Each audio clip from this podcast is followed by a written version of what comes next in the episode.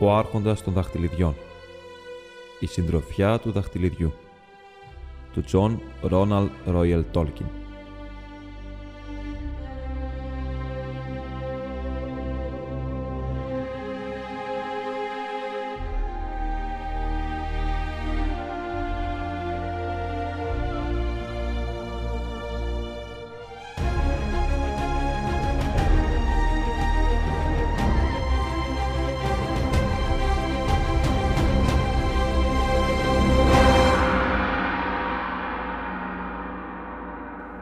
Μέρος δεύτερο, κεφάλαιο έβδομο. Ο καθρέφτης της Γαλάντριελ.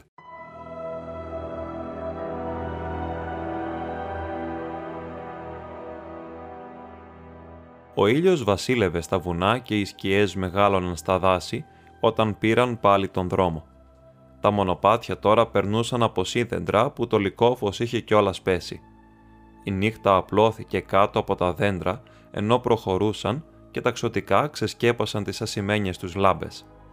Ξαφνικά βρέθηκαν στα ανοιχτά πάλι κάτω από ένα χλωμό βραδινό ουρανό και εντυμένο με λίγα πρώιμα άστρα. Μπροστά τους ανοιγόταν ένας μεγάλος άδεντρος χώρος που προχωρούσε και από δεξιά και από αριστερά και απομακρυνόταν κυκλικά. Στην εσωτερική καμπύλη του υπήρχε μια βαθιά τάφρος που χανόταν στις απαλές σκιές, το χορτάρι όμως της άκρης της ήταν ολοπράσινο λες και έλαμπε ακόμα στην ανάμνηση του ήλιου που είχε φύγει. Στην απέναντι πλευρά της ορθωνόταν πανύψηλος ένας πράσινος τείχος που περικύκλωνε έναν πράσινο λόφο γεμάτο μάλορ ψηλότερα από κάθε δέντρο που είχαν ως τώρα δει εκεί. Το ύψος τους δεν μπορούσες ούτε καν να το μαντέψεις όπως στέκονταν ολόρθα στο λικόφος σαν ζωντανή πύργη. Στα κλαδιά τους, ανάμεσα στα φύλλα που λυκνίζονταν ασταμάτητα, έλαμπαν αμέτρητα φώτα, πράσινα, χρυσά και ασημιά. Ο Χάλντιρ στράφηκε στην συντροφιά. «Καλώς ήρθατε στο Κάρας Γκάλαντον», είπε. «Εδώ είναι η πόλη των Γαλάντριμ, που κατοικούν ο άρχοντας Κέλεμπορν και η Γκαλάντριελ, η κυρά του Λόριεν. Μα δεν μπορούμε να μπούμε από εδώ, γιατί δεν έχει πύλες από τον βοριά. Πρέπει να πάμε γύρω-γύρω στην νότια πλευρά και ο δρόμος μας δεν είναι λίγος, γιατί η πόλη είναι πολύ μεγάλη είχε έναν δρόμο στρωμένο με άσπρες πέτρες που πήγαινε γύρω-γύρω από την εξωτερική όχθη της Στάφρου. Τον ακολούθησαν δυτικά με την πόλη πάντα να ανεβαίνει ψηλά σαν πράσινο σύννεφο στα αριστερά τους, και καθώς η νύχτα έπεφτε όλο και περισσότερα φώτα ξεπετάγονταν, ώσπου ο λόφος έμοιαζε να έχει πιάσει φωτιά από αστέρια. Τέλος, έφτασαν σε μια άσπρη γέφυρα και αφού την πέρασαν, βρήκαν τις μεγάλες πύλες της πόλης βαλμένες στις άκρες του τείχου που περικύκλωνε την πόλη και ήταν ψηλές και δυνατές με πολλές κρεμαστές λάμπες. Ο Χάλντιρ χτύπησε και είπε κάτι και οι πύλες άνοιξαν θόρυβα, αλλά ο Φρόντο δεν μπορούσε πουθενά να δει φρουρούς. Οι ταξιδιώτες πέρασαν μέσα και οι πύλες έκλεισαν πίσω τους. Βρέθηκαν σε ένα βαθύ πέρασμα ανάμεσα στους τείχους και περνώντας το γρήγορα μπήκαν στην πόλη των δέντρων. Δεν έβλεπαν κανένα ούτε άκουγαν πόδια στα δρομάκια, αλλά γύρω τους ακούγονταν πολλές φωνές ψηλά στον αέρα. Μακριά, πάνω στον λόφο, άκουγαν την μουσική από πολλά τραγούδια να πέφτει από ψηλά, σαν μαλακή βροχή πάνω στα φύλλα. Πέρασαν πολλά δρομάκια και ανέβηκαν πολλά σκαλιά, ώσπου έφτασαν στα ψηλά και είδαν μπροστά τους, στην μέση μιας φαρδιάς πράσινης πρασιάς, ένα συντριβάνι να φεγκοβολάει. Το φώτιζαν ασημένιες λάμπες που λυκνίζονταν από τα κλαδιά των δέντρων και έπεφτε σε μια ασημένια γούρνα από όπου ξεχύλιζε ένα άσπρο ριάκι. Στη νότια πλευρά της πρασιάς στεκόταν το πιο θεόρατα από όλα τα δέντρα. Ο λίος του κορμός γυάλιζε σαν γκρίζο μετάξι και ανέβαινε ψηλά πολύ ως τα πρώτα του κλαδιά που απλώνονταν τεράστια κάτω από σύννεφα και ιερά φύλλα. Στο πλάι του υπήρχε μια πλατιά σκάλα και στην βάση της κάθονταν τρία ξωτικά. Πετάχτηκαν όρθια μόλις πλησίασαν οι ταξιδιώτες και ο Φρόντο είδε πως ήταν ψηλά και φορούσαν γκρίζα αρματοσιά και από τους ώμους τους κρέμονταν μακριοί άσπροι μανδύες. «Εδώ κατοικούν ο Κέλεμπορν και η Γκαλάντριελ», είπε ο Χάλντιρ. «Η επιθυμία τους είναι να ανεβείτε και να μιλήσετε μαζί τους. Ένας από τους ξωτικοφύλακες φύσηξε μια καθάρια νότα σε μια μικρή σάλπιγγα και ακούστηκε τρεις φορές απάντηση από ψηλά. Θα πάω πρώτος, είπε ο Χάλντιρ. Α ακολουθήσει ο Φρόντο και ο Λέγκολας. Οι υπόλοιποι μπορούν να ακολουθήσουν όπως θέλουν. Είναι μεγάλη ανάβαση για όσους δεν είναι συνηθισμένοι σε τέτοιες σκάλες, αλλά μπορείτε να ξεκουραστείτε στον δρόμο. Καθώς ανέβαινε αργά ο Φρόντο, πέρασε πολλά φλέτ.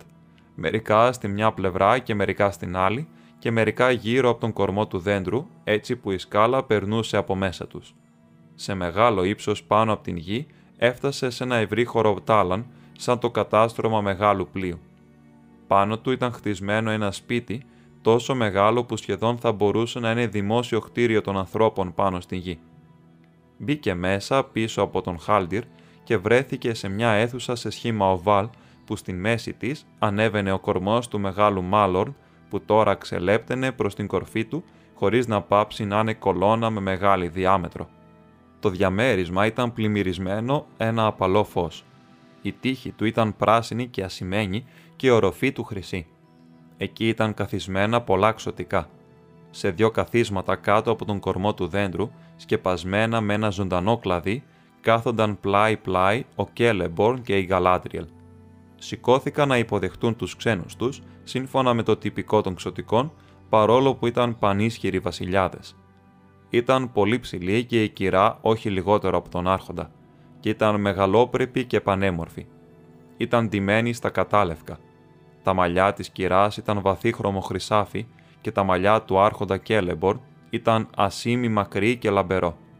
Αλλά δεν είχαν κανένα σημάδι γυρατιών πάνω τους, εκτός κι ίσως τα βάθη των ματιών τους, που ήταν κοφτερά σαν λόχες στο φως των αστεριών και ταυτόχρονα βαθιστόχαστα πηγάδια άμετρης θύμησης.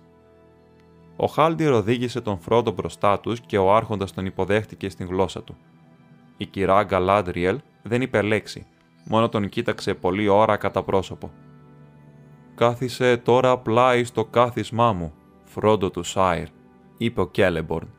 «Όταν έρθουν όλοι θα μιλήσουμε μαζί» χαιρετούσε με ευγένεια και ονομαστικά τον καθένα από τους συντρόφους, καθώς έμπαιναν μέσα. «Καλώς ήρθες, Άραγκορν, γε του Άραθορν», είπε. «Έχουν περάσει 38 χρόνια του έξω κόσμου από τότε που έχεις να έρθεις σε αυτή την χώρα και αυτά τα χρόνια πέφτουν βαριά απάνω σου. Όμως το τέλος είναι κοντά, για καλό ή για κακό. Άφησε το φορτίο σου εδώ για λίγο». «Καλώς όρισες, γε του Θράντουιλ», Πολύ σπάνια οι συγγενείς μου από τον βορρά ταξιδεύουν ως εδώ. Καλώς ήρθες Γκίμλι γε του Γκλόιν. Είναι στα αλήθεια πολύς καιρός που έχουμε να δούμε κάποιον απόγονο του Ντούριν στο Κάρας Γκάλαντον. Σήμερα όμως έχουμε παραβεί τον πολύχρονο νόμο μας. Μακάρι αυτό να είναι σημάδι ότι αν και ο κόσμος είναι τώρα σκοτεινός, πλησιάζουν καλύτερες μέρες και θα ανανεωθεί η φιλία ανάμεσα στους λαούς μας ο Γκίμλι υποκλήθηκε βαθιά. Όταν όλοι οι ξένοι του ήταν καθισμένοι μπροστά στον θρόνο του, ο άρχοντας τους κοίταξε ξανά. «Εδώ είναι οχτώ», είπε. «Εννέα θα ξεκινούσαν. Έτσι έλεγαν τα μηνύματα. Μα ίσως να έγινε κάποια διαφορετική σκέψη που δεν την έχουμε πληροφορηθεί. Ο Έλντροτ είναι πολύ μακριά και σκοτάδι μαζεύεται ανάμεσά μας και όλα αυτά τα χρόνια οι ίσκοι έχουν μακρύνει. «Όχι, δεν άλλαξε η σκέψη», είπε η αρχόντισσα Γκαλάντριελ, μιλώντας για πρώτη φορά.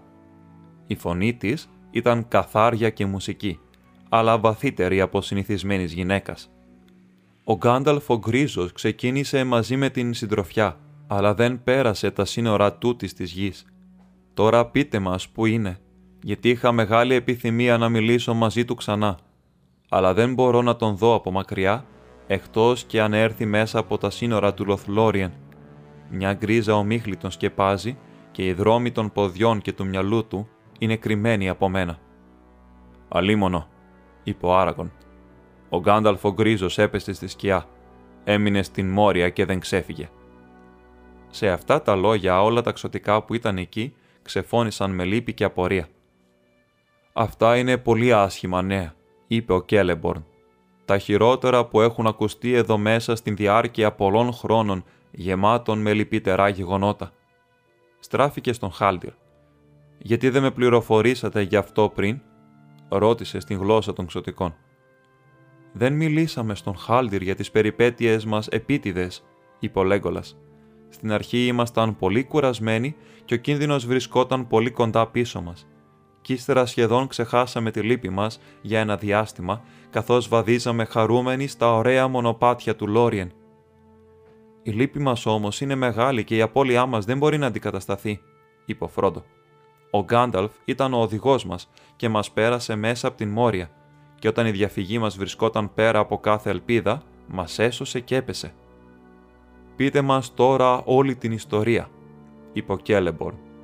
Τότε ο Άραγκορν εξιστόρισε όλα όσα έγιναν στο πέρασμα του Καράντρας και στις μέρες που ακολούθησαν και είπε για τον Μπάλιν και το βιβλίο του και για την συμπλοκή στην αίθουσα των Μαζαρμπούλ, την φωτιά, τη στενή γέφυρα και τον ερχομό του τρόμου. Φαινόταν σαν κάποιο κακοποιό πλάσμα του αρχαίου κόσμου, που όμοιό του δεν έχω ξαναδεί, είπε ο Άραγκον. Ήταν μαζί και σκιά και φλόγα, δυνατό και τρομερό. Ήταν ένας Μπάλρογκ του Μόργκοθ, είπε ο Λέγκολας, και από όλους τους χαμούς των ξωτικών ο πιο θανατερός, εκτός από τον ένα που κάθεται στον σκοτεινό πύργο. Στα αλήθεια είδα πάνω στην γέφυρα αυτό που στοιχειώνει τα πιο εφιαλτικά μας όνειρα. Είδα τον χαμό του Ντούριν, είπε ο Γκίμλι χαμηλόφωνα και μεγάλος τρόμος καθρεφτιζόταν στα μάτια του.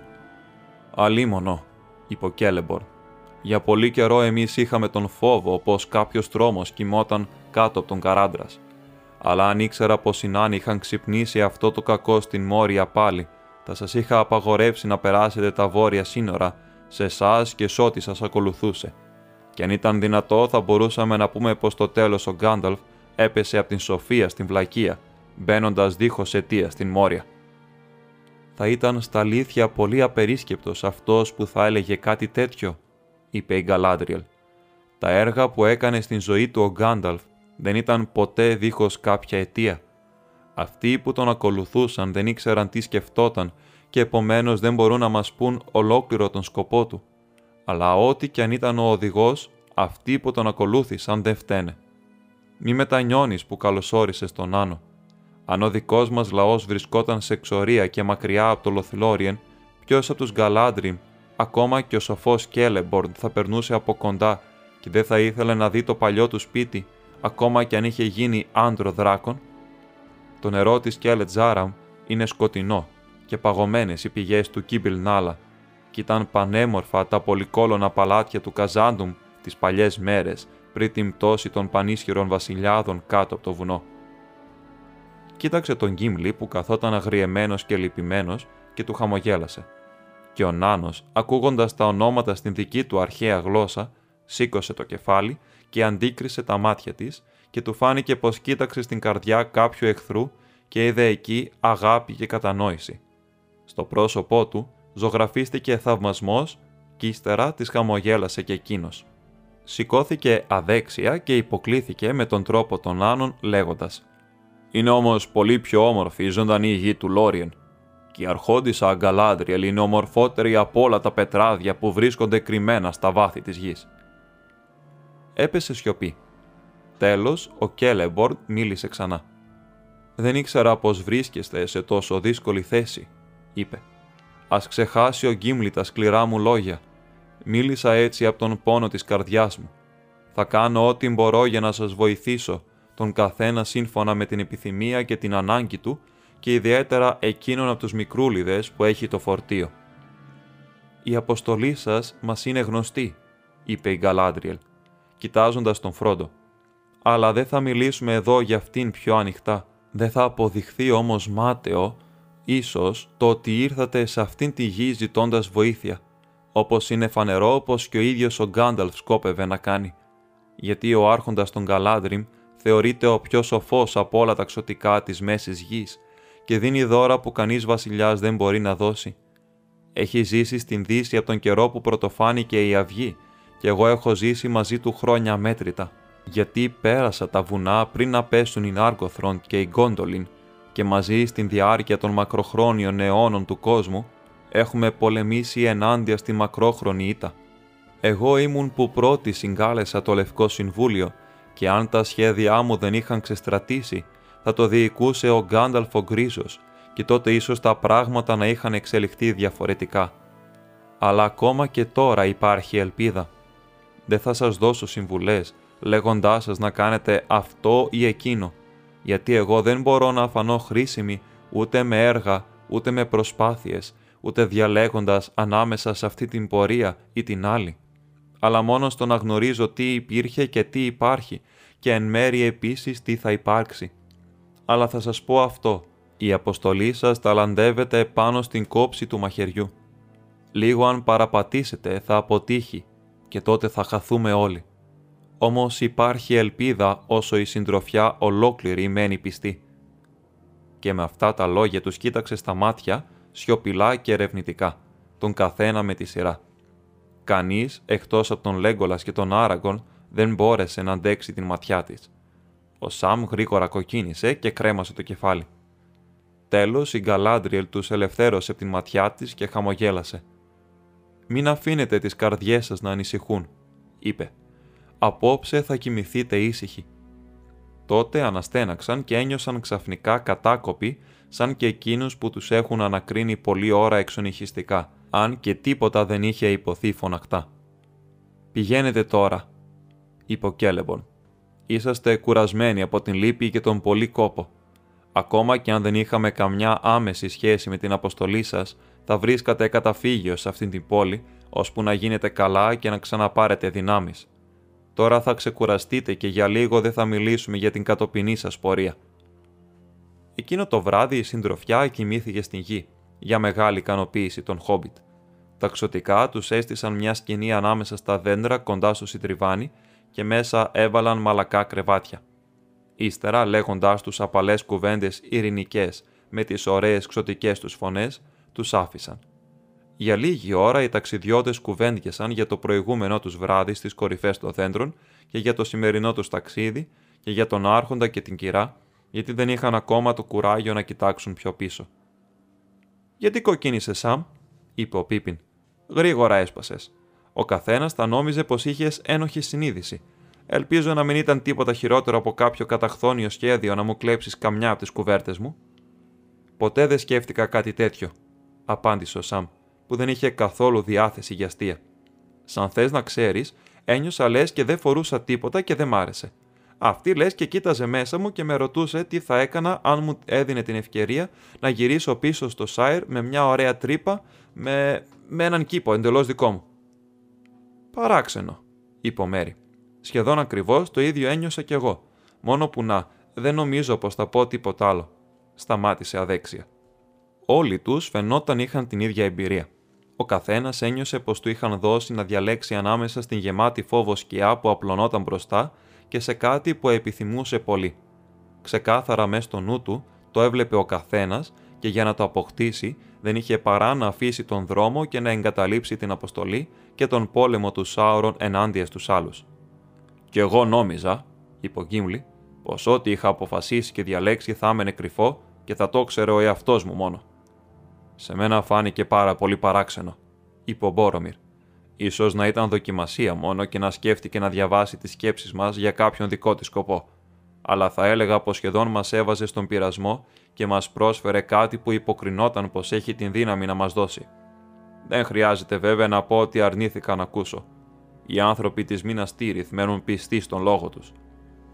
Αλλά τι νόμισε πως η αρχόντις αγκαλάντρια του είχε προσφέρει, δεν το είπε ο Μπόρομιρ. Όσο για τον Φρόντο, δεν ήθελε να μιλήσει, αν και ο Μπόρομιρ τον πίεσε με ρωτήσει. Σε κράτησε πολύ στην ματιά της, δαχτυλιδοκουβαλητή, είπε. Ναι, είπε ο Φρόντο, αλλά ό,τι και αν μου ήρθε στο μυαλό τότε θα το αφήσω εκεί. Καλά, μα πρόσεχε, είπε ο Μπόρομιρ. Δεν είμαι και πολύ σίγουρος για αυτή την κυρά των ξωτικών και τους σκοπού της. Μη λες κακό για την αρχόντισα Γκαλάντριελ, είπε ο Άραγκορν αυστηρά. Δεν ξέρεις τι λες. Δεν υπάρχει ούτε μέσα της ούτε και σε αυτή τη γη κακό, εκτός και κάποιος το φέρει εδώ μέσα του. Τότε ας προσέξει αυτός, αλλά απόψε θα κοιμηθώ χωρίς φόβο για πρώτη φορά από τότε που αφήσαμε το σχιστό λαγκάδι. Και μακάρι να κοιμηθώ βαθιά και να ξεχάσω για λίγο την λύπη μου. Είμαι κουρασμένος και στο σώμα και στην ψυχή. Ξάπλωσε στο κρεβάτι του και αμέσως αποκοιμήθηκε βαθιά. Γρήγορα και οι άλλοι έκαναν το ίδιο και κανένας θόρυβος ή όνειρο δεν τάραξε τον ύπνο τους. Όταν ξύπνησαν, είδαν πως είχε ξημερώσει για καλά έξω στην πρασιά μπροστά από τη σκηνή και το συντριβάνι ανέβαινε και έπεφτε αστράφτοντας τον ήλιο. Έμειναν αρκετές μέρες στο Λοθλόριεν από όσο μπορούσαν να υπολογίσουν ή να θυμηθούν. Όλο τον καιρό που έμειναν εκεί, ο ήλιος έλαμπε καθαρός, εκτός από καμιά απαλή βροχή που έπεφτε πότε πότε και έφευγε, αφήνοντας όλα τα πράγματα φρέσκα και καθαρά. Ο αέρας ήταν δροσερός και απαλός, λες κι ήταν οι αρχές της άνοιξης, αλλά όμως ένιωθαν γύρω τους την βαθιά και σκεφτική ησυχία του χειμώνα. Τους φαινόταν πως δεν έκαναν τίποτα άλλο από το να τρώνε, να πίνουν, να ξεκουράζονται και να περπατούν ανάμεσα στα δέντρα και ήταν αρκετό. Δεν είχαν δει τον Άρχοντα και την κυρά ξανά και είχαν λίγες κουβέντες μεταξωτικά, γιατί πολύ λίγα ήξεραν ή ήθελαν να χρησιμοποιήσουν τη Westron. Ο Χάλντιρ τους είχε αποχαιρετήσει και είχε πάει πίσω ξανά στα σύνορα του Βορρά, όπου τώρα υπήρχε μεγάλη φρουρά, ύστερα από τα νέα που είχε φέρει η συντροφιά από την Μόρια. Ο Λέγκολας έλειπε και πήγαινε πολύ με τους Γκαλάντριμ και ύστερα από την πρώτη νύχτα δεν ξανακοιμήθηκε με τους συντρόφους του, αν και ερχόταν να φάει και να κουβεντιάσει μαζί τους. Συχνά έπαιρνε τον Γκίμπλι μαζί του όταν έβγαινε έξω και οι άλλοι απορούσαν με αυτή την αλλαγή. Τώρα, εκεί που οι σύντροφοι κάθονταν ή περπατούσαν μαζί, κουβέντιαζαν για τον Γκάνταλφ και όλα όσα ήξερε ή είχε δει ο καθένας γι' αυτόν, έρχονταν καθαρά στην θύμησή τους. Και καθώς γιατρεύονταν από τις πληγές και την κούραση του σώματος, η λύπη για αυτό που έχασαν γινόταν πιο δυνατή. Συχνά άκουγαν εκεί κοντά τις φωνές των ξωτικών να τραγουδούν και ήξεραν πως έφτιαχναν θρήνους για την πτώση του, γιατί άκουγαν το όνομά του ανάμεσα στους γλυκούς λυπημένους τείχους που δεν μπορούσαν να καταλάβουν. Μηθράντιρ, Μηθράντιρ, θρυνούσαν τα ξωτικά. Ω γκρίζε ταξιδευτή. Γιατί έτσι αγαπούσαν να τον ονομάζουν. Αλλά όταν ο Λέγκολας βρισκόταν μαζί με τη συντροφιά, δεν ήθελε να τους μεταφράσει τα τραγούδια, λέγοντας πως δεν είχε την τέχνη και ότι γι' αυτόν η λύπη ήταν πολύ κοντά, έτσι που έκλαιγε και δεν τραγουδούσε ακόμα. Ο Φρόντο ήταν ο πρώτος που έβαλε κάτι από την λύπη του σε διστακτικές κουβέντες. Σπάνια είχε την διάθεση να φτιάξει κάποιο τραγούδι ή ρήμα, ακόμα και στο σχιστό λαγκάδι άκουγε τα τραγούδια, μα ο ίδιος δεν τραγουδούσε, αν και στη μνήμη του είχε συγκρατήσει πολλά που άλλοι πριν από αυτόν είχαν φτιάξει. Τώρα όμως, εκεί που καθόταν, πλάι στο συντριβάνι του Λόριεν και άκουγε γύρω του τις φωνές των ξωτικών, η σκέψη του πήρε τη μορφή τραγουδιού που του φάνηκε όμορφο. Όμως, όταν προσπάθησε να το επαναλάβει στον Σαμ, μόνο αποσπάσματα είχαν μείνει, ξεθοριασμένα σαν μια χούφτα ξερά φύλλα. Στο Σάιρ, όταν έπεφτε το γκρίζο δειλινό, τα βήματά του ακούγονταν στο λόφο κουρασμένα. Πριν να χαράξει η αυγή πουρνό-πουρνό, δίχως να χαιρετήσει έφευγε κανένα. Από την χώρα της Ερμιάς, της Δύσης, της Αχτές, από τον άγριο βοριά ως τα βουνά του νότου, δρακοσπηλιές αψήφαγε, πόρτες κρυφές, φρικτές και ακολουθούσε ακούραστος πάντοτε το σκοπό του. Με νάνους, χόμπιτ, ανθρώπους και εξωτικά, μαθάνατους μα και εθνητούς λαούς, με τα πουλιά στα κλόνια και τα ζώα στην φωλιά, την μυστική τους γλώσσα μίλαγε και ήξερε τους καημούς. Είχε σπαθεί θανατερό, χέρι γιατρού που Γιάννη, πλάτη σκεφτεί από τις έννοιες τη πολλές και τον καιρό, φωνή καμπάνα και ματιά απ' όλα τα πιάνει, ταξιδευτής ακούραστος στον δρόμο τον στενό. Στον θρόνο της Σοφίας άρχοντας ήταν περισσός, θυμός και γέλιο πήγαιναν αντάμα στη φωνή του, ένας γεράκος στο καπέλο του παλιό σκυφτός, μπαστούνι ροζιασμένος στήριζε το κορμί του.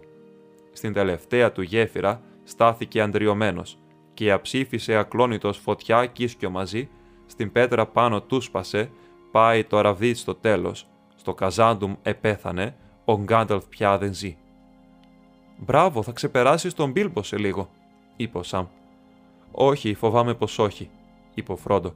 «Όμως αυτό είναι το καλύτερο που μπορώ να κάνω».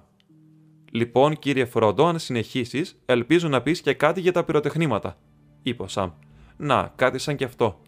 Πυροτεχνήματα όμορφα έφτιαχνε με τις ώρες, που έσκαγαν άστρα πράσινα γαλάζια θαυμαστά, και άρχιζε ένας κεραυνός ολόκληρε στις μπόρες, που πέφταν και γινόντουσαν λουλούδια βοδιεστά.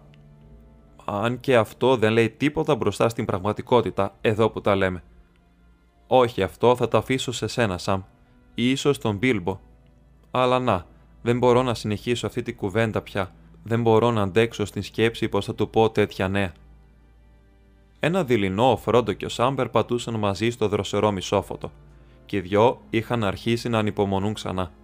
Τον Φρόντο είχε ξαφνικά πλακώσει η σκιά του χωρισμού. Κάπως ήξερε πως είχε πλησιάσει ο καιρός που θα έπρεπε να αφήσει το Λοθλόριεν.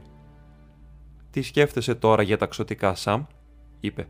Σου έκανα την ίδια ερώτηση άλλη μια φορά παλιότερα.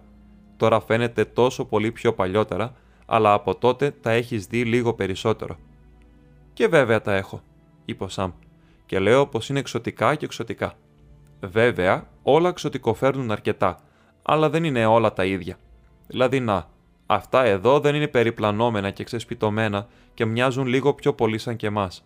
Φαίνονται να είναι ένα με τον τόπο εδώ, ακόμα περισσότερο και από τους Χόμπιτ στο Σάιρ.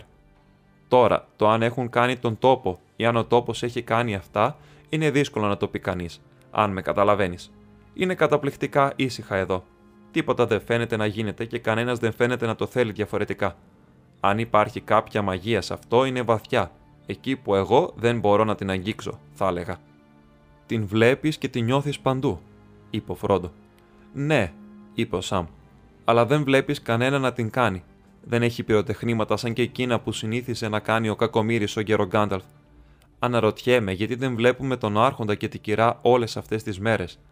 Να, εγώ τώρα φαντάζομαι πως αυτή θα μπορούσε να κάνει μερικά θαυμαστά πράγματα, αν ήθελε. Πολύ θα μου άρεσε να βλέπα λίγο ξωτικομάκια, κύριε Φρόντο. Εγώ όχι, είπε ο Φρόντο. Είμαι ικανοποιημένος και δεν μου λείπουν τα πυροτεχνήματα του Γκάνταλφ, αλλά τα δασιά του φρύδια, ο γρήγορος τιμό του και η φωνή του. Έχεις δίκιο, είπε ο Σαμ, και μην νομίζεις πως παραπονιέμαι.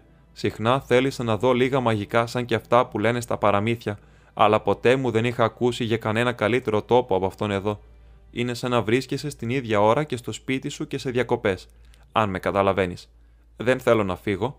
Απ' την άλλη μεριά όμως, αρχίζω να βλέπω πως μιας και πρέπει να συνεχίσουμε, καλά θα κάνουμε να τελειώνουμε. Τη δουλειά που δεν αρχίζεις, πιότερο αργείς να σώσεις, όπως έλεγε ο γεροπατέρας μου. Και δεν νομίζω πως αυτοί εδώ μπορούν να κάνουν τίποτα περισσότερο για να μας βοηθήσουν, μάγια ξεμάγια. Σαν θα φύγουμε από αυτήν εδώ τη γη, είναι σκέφτομαι που θα μας λείψει πιο πολύ ο Γκάνταλφ. Πολύ φοβάμαι πως έχεις δίκιο και με το παραπάνω, Σαμ, είπε ο Φρόντο. Πολύ θα ήθελα όμως πριν φύγουμε να δούμε την κυρά των ξωτικών ξανά. Πριν τελειώσει να μιλά, είδαν, λες και ήρθε σαν απάντηση στα λόγια τους, την αρχόντισσα Γκαλάντριελ να πλησιάζει. Ψηλή, λευκή και πανέμορφη, περπατούσε κάτω από τα δέντρα. Δεν είπε λέξη, αλλά τους έκανε νόημα να πλησιάσουν. Γύρισε και τους οδήγησε στις νότιες πλαγιές του λόφου του Κάρας Γκάλαντον και περνώντας έναν ψηλό πράσινο φράχτη, βρέθηκαν σε ένα κλειστό κήπο. Εκεί δεν φύτρωναν δέντρα και ήταν ανοιχτό στον ουρανό.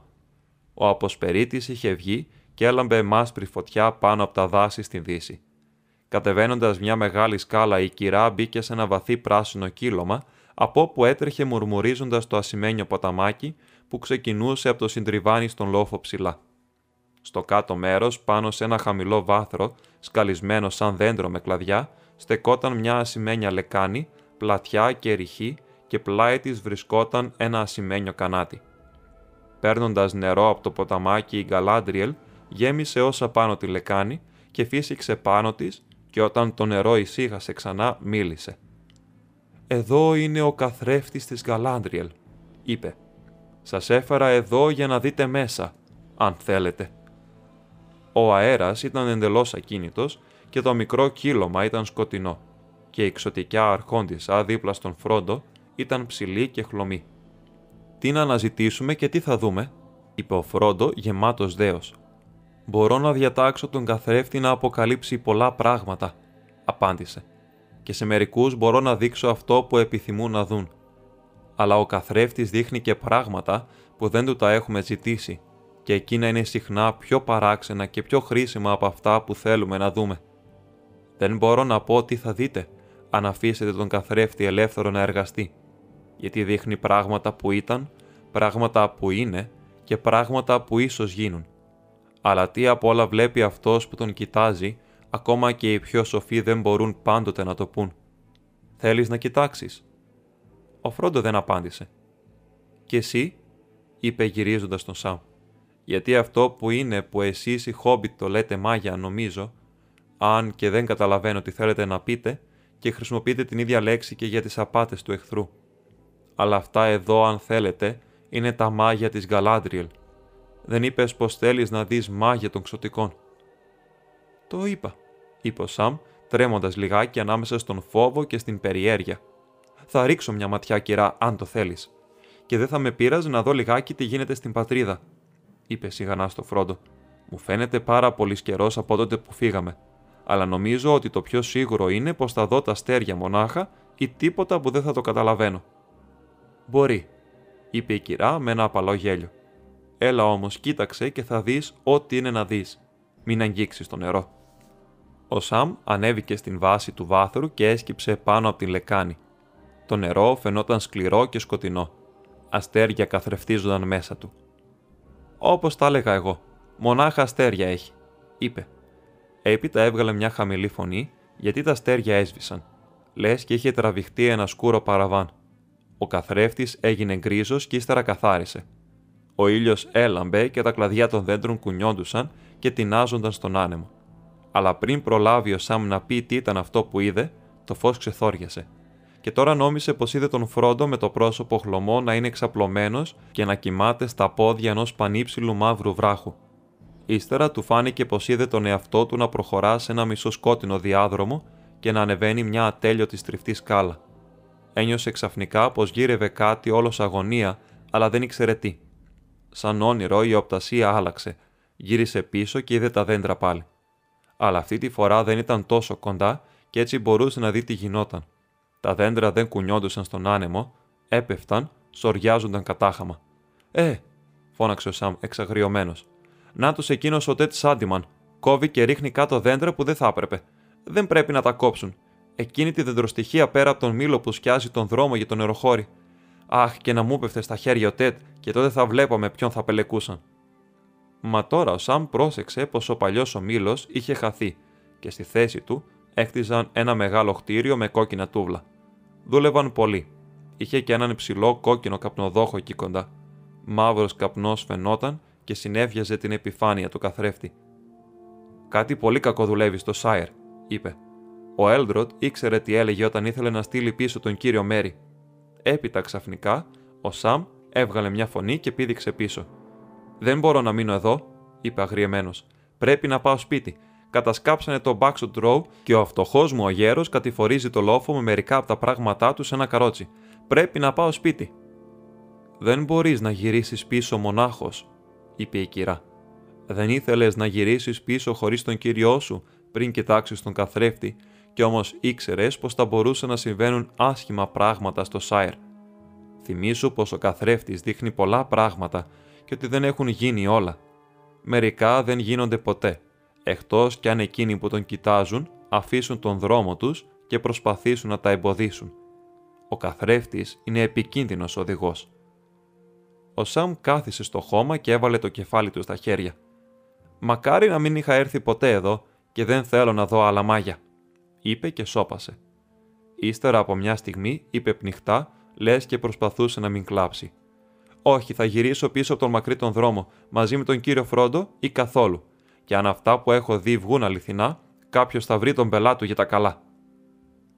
Θέλεις τώρα να κοιτάξεις Φρόντο, είπε η αρχόντισα Γκαλάντριελ, εσύ δεν ήθελες να δεις μάγια των ξωτικών και ήσουν ικανοποιημένος.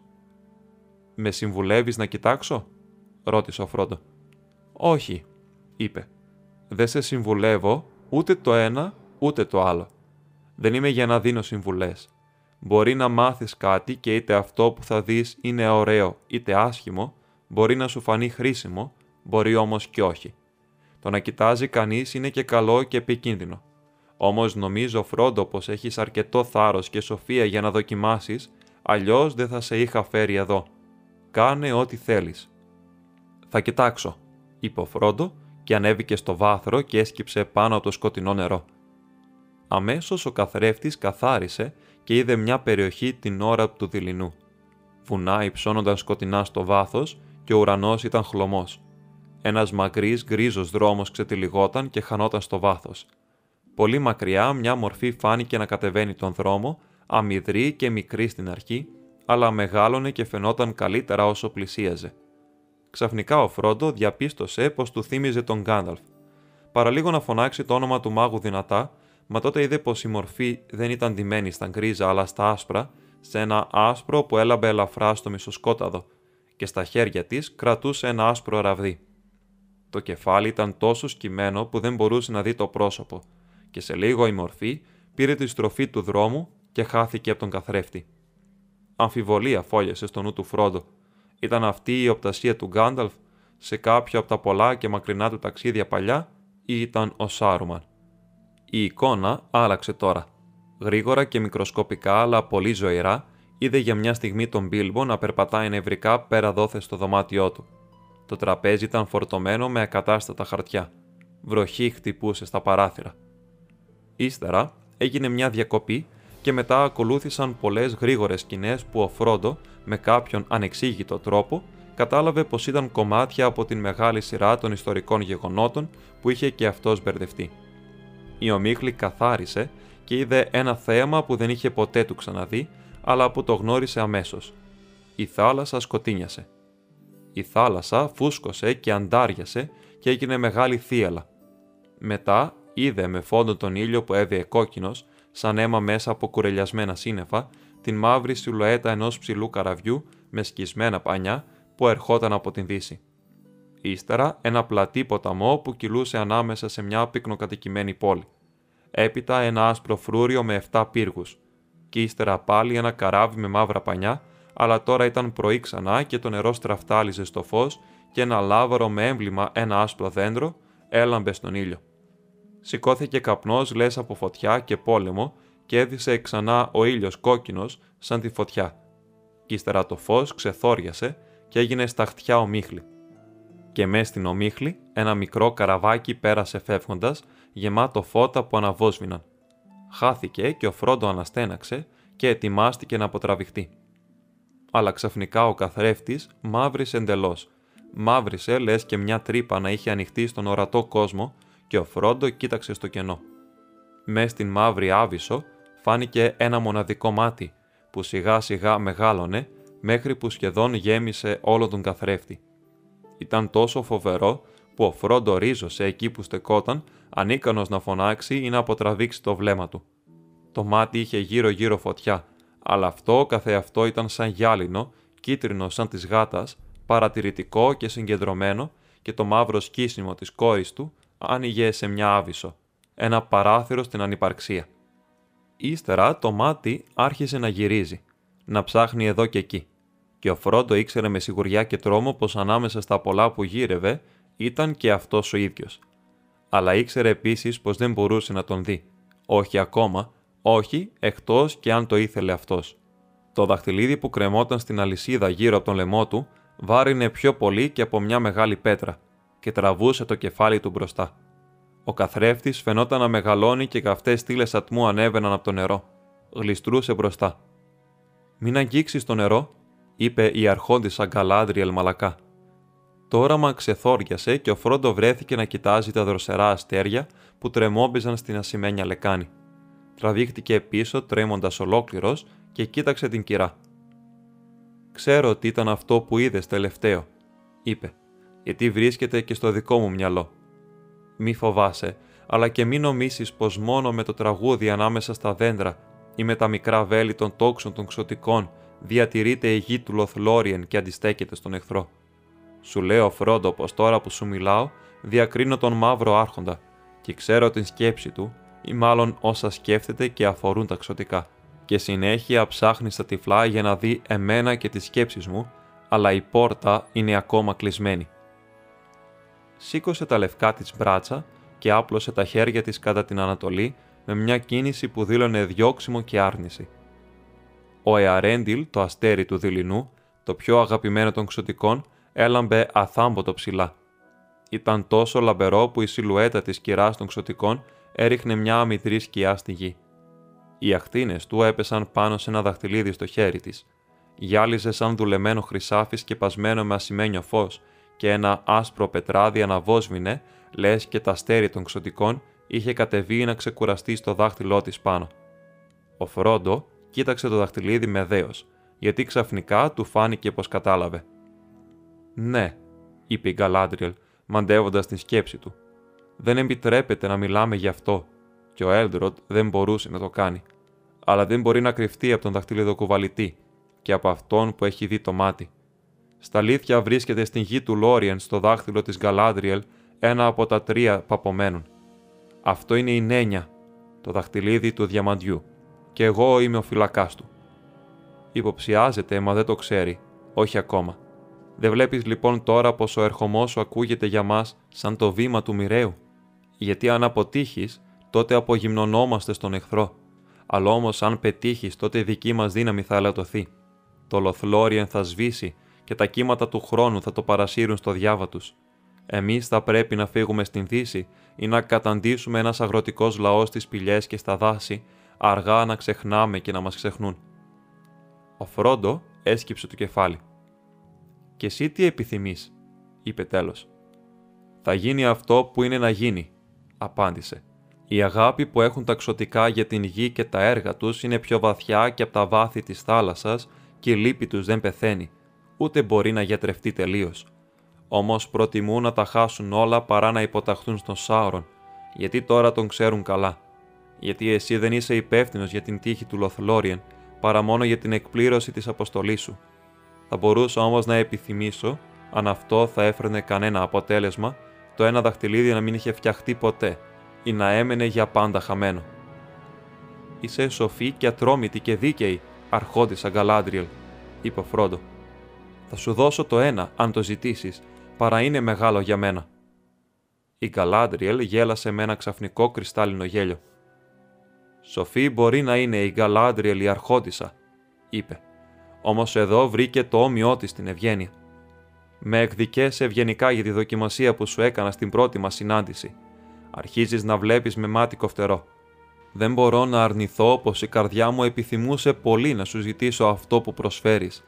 Για πάρα πολλά χρόνια είχα συλλογιστεί τι θα μπορούσα να κάνω αν το μεγάλο δαχτυλίδι ερχόταν στα χέρια μου και να έχει φτάσει τόσο κοντά που έτσι να πλώσω το πήρα. Το κακό που επινοήθηκε πολύ παλιά και εξακολουθεί να δουλεύει με πολλούς τρόπους, είτε πέσει είτε νικήσει ο Σάουρον. Δεν θα ήταν ένα σπουδαίο κατόρθωμα και αντάξει του δαχτυλιδιού αν το είχα πάρει από το φιλοξενούμενό μου με την βία ή τον φόβο. Και τώρα επιτέλους έρχεται. Θα μου δώσεις το δαχτυλίδι ελεύθερα. Στην θέση του μαύρου άρχοντα θα βάλεις μια βασίλισσα. Και εγώ δεν θα είμαι σκοτεινή, αλλά όμορφη και τρομερή όπως η μέρα και η νύχτα. Όμορφη σαν την θάλασσα και τον ήλιο και το χιόνι στο βουνό. Φοβερή σαν την καταιγίδα και την αστραπή. Πιο δυνατή και από τα θεμέλια της γης. Όλοι θα μ' αγαπούν και θα απελπίζονται. Σήκωσε το χέρι της και από το δαχτυλίδι που φορούσε ξεπίδησε ένα μεγάλο φως που φώτισε μονάχα αυτήν και άφησε όλα τα άλλα σκοτεινά.